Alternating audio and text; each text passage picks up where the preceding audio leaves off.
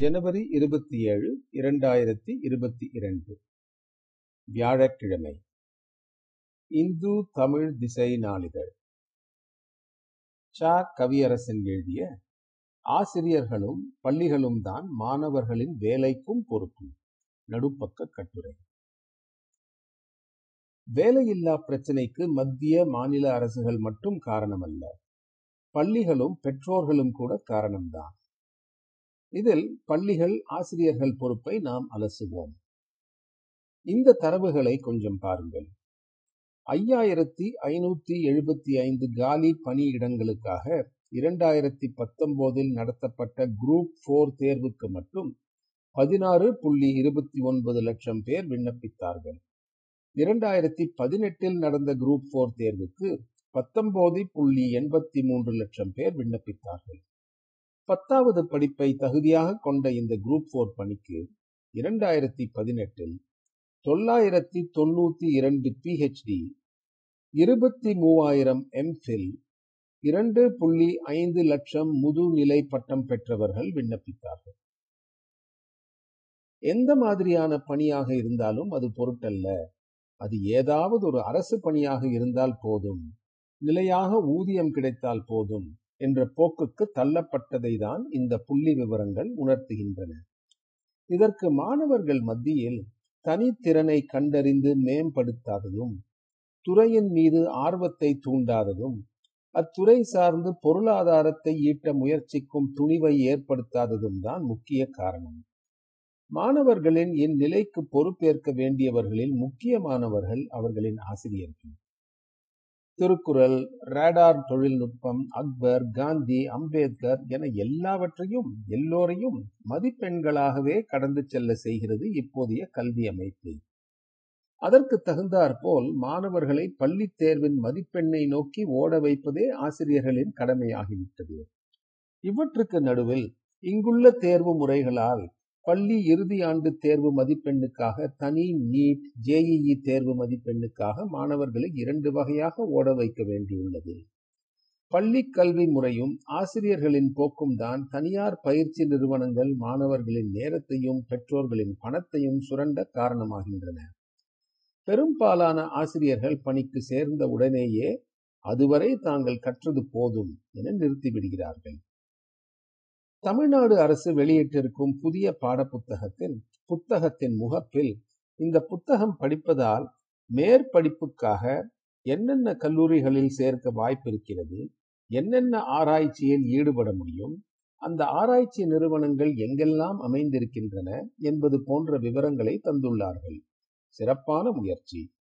அதனுடன் சேர்ந்து இந்த படிப்பு சார்ந்த பணி எப்படி இருக்கும், சுய தொழில் தொடங்குவதற்கான வாய்ப்பு எப்படி இருக்கும் என்பதையும் ஒரு முன்னோட்டமாக கொடுக்கலாம். இவற்றை விளக்கி மாணவர்களுக்கு ஆர்வத்தை தூண்டுவதில் ஆசிரியர்கள் சிறப்பு கவனம் செலுத்த வேண்டும்.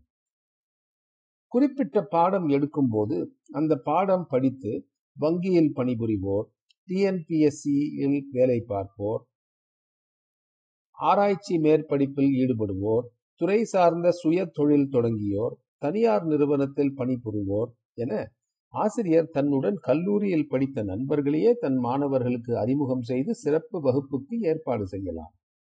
எந்த பாடத்திலும் எந்த ஒரு பத்தியை மாணவர்களுக்கு கற்பிக்கும் போதும் பிற்பாடு எந்த வகையில் மாணவர்களுக்கு அது பயன்பட போகிறது என்பதை ஆசிரியர்கள் மாணவர்களுக்கு உணர்த்த வேண்டும். சமீபத்தில் ஒரு பள்ளியில் விற்பனை நாள், சேல்ஸ் டே கொண்டாட்டத்தை பார்த்தேன்.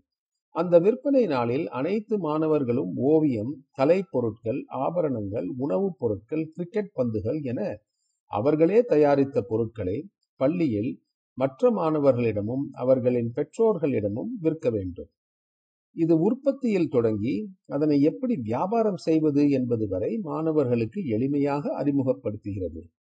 இது போன்ற பல முன்னெடுப்புகள் தான் மாணவர்களுக்கு தங்களுக்கு எதில் ஆர்வம் உள்ளது என தெளிவு ஏற்படுவதற்கு வாய்ப்பு தருகிறது. சமக்ர சிக்ஷா என்ற திட்டத்தின் கீழ் ஆசிரியர்கள் மாணவர்கள் மேம்பாட்டிலும் கல்வித்தர மேம்பாட்டிலும் மத்திய அரசு ஈடுபட்டு வருகிறது. மாணவர்களுக்கும் ஆசிரியர்களுக்கும் தரமான கல்வி மூலம் முழுமையான முன்னேற்றம். சார்த்தாக். பள்ளி தலைவர்கள் மற்றும் ஆசிரியர்களின் முழுமையான வளர்ச்சிக்கான தேசிய முயற்சிகள். நிஷ்தா. மூக் என்னும் இணைய வழி கல்வி முறை என பல திட்டங்களை ஆசிரியர்களின் மேம்பாட்டுக்காக மத்திய அரசு முன்னெடுத்து வருகிறது. ஆனால் இத்திட்டங்கள் எந்த அளவுக்கு ஆசிரியர்களை சென்று அடைகின்றன, ஆசிரியர்கள் எந்த அளவுக்கு அவற்றின் மூலம் தங்களை மேம்படுத்திக் கொள்கிறார்கள் என்பதுதான் கேள்விக்குறி.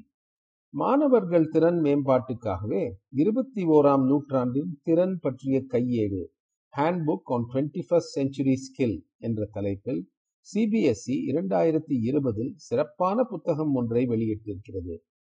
ஒவ்வொரு ஆசிரியரும் படிக்க வேண்டிய புத்தகம். மாணவர்களின் கற்றலில் உள்ள பலதரப்பட்ட கோணங்கள், ஒவ்வொரு வயதுக்கும் ஏற்ப எந்த வகையில் மாணவர்களின் திறன் அமைந்திருக்க வேண்டும், அதற்கு என்னென்ன வழிகளை ஆசிரியர்கள் முன்னெடுக்கலாம் என்பதையெல்லாம் புத்தகம் விளக்குகிறது. இப்படி ஒரு புத்தகத்தை நமது அரசு வெளியிட்டிருப்பது பள்ளி ஆசிரியர்கள் பலருக்கும் தெரியாததும் தெரிந்தும் படிக்காததும் தான் இங்கு சிக்கல். திடீரென்று 11ஆம் வகுப்பிலிருந்து இப்படி மாறுங்கள் என்றால் மாணவர்களுக்கு அது சிரமம். அதனால் கற்றல், உரையாடல், தர்க்க ரீதியாக கேள்வி எழுப்பி பாடங்களை புரிந்து கொள்ள வைத்தல், தன்னம்பிக்கையை ஏற்படுத்துதல் என முதல் வகுப்பிலிருந்தே குழந்தைகள் மேம்பாட்டில் ஆசிரியர்கள் தங்கள் இன்றியமையாமையை உணர வேண்டும். 12ஆம் வகுப்புக்கு கொடுக்கும் முக்கியத்துவத்துக்கு ஒப்பானதுதான் 1 முதல் 8ஆம் வகுப்பு வரை கற்பிப்பதும். துரதிருஷ்டவசமாக நமது நாட்டில் மேல்நிலை பள்ளி ஆசிரியர்களுக்கு கொடுக்கப்படும் முக்கியத்துவம் தொடக்கப்பள்ளி ஆசிரியர்களுக்கு பெரும்பாலும் கொடுக்கப்படுவது இல்லை. கல்லூரி இறுதி ஆண்டில் அடுத்து என்ன செய்யலாம் என்று யோசிக்கும் போது குழப்பமாகி நண்பர்களின் தன்விவர குறிப்பை கொஞ்சம் திருத்தி தனதாக்கிக் கொண்டு தனியார் வேலைக்கு போகலாம் என்று முடிவு செய்வது, நண்பர் மேற்படிப்பு படிக்கிறார் நாமும் மேற்படிப்பு படிப்போம் என்று செல்வது, எல்லோரும் வங்கி போட்டித் தேர்வுக்கு பயிற்சி பெறுகிறார்கள் அல்லது TNPSCக்கு படிக்கிறார்கள் அதையே நாமும் படிப்போம் என்று பெரும்பாலானோர் ஆட்டு மந்தையாக முடிவெடுக்கிறார்கள். மாறாக சுயமாக தனக்கு விருப்பமான கல்வியை கற்று அது சார்ந்து பணிக்கு போவதையும் தீர்மானிப்பதில் ஆசிரியரின் பங்கு அளப்பரியது. அதை ஒவ்வொரு ஆசிரியரும் உணர வேண்டும். மேலும் இந்த பொறுப்பை ஆசிரியர்கள் நிறைவேற்றுவதற்கு அவர்களுக்கு முழு சுதந்திரத்தை பள்ளிகள் வழங்க வேண்டும். ச. கவியரசன், கழனி பூ மின் இதழ் ஆசிரியர்.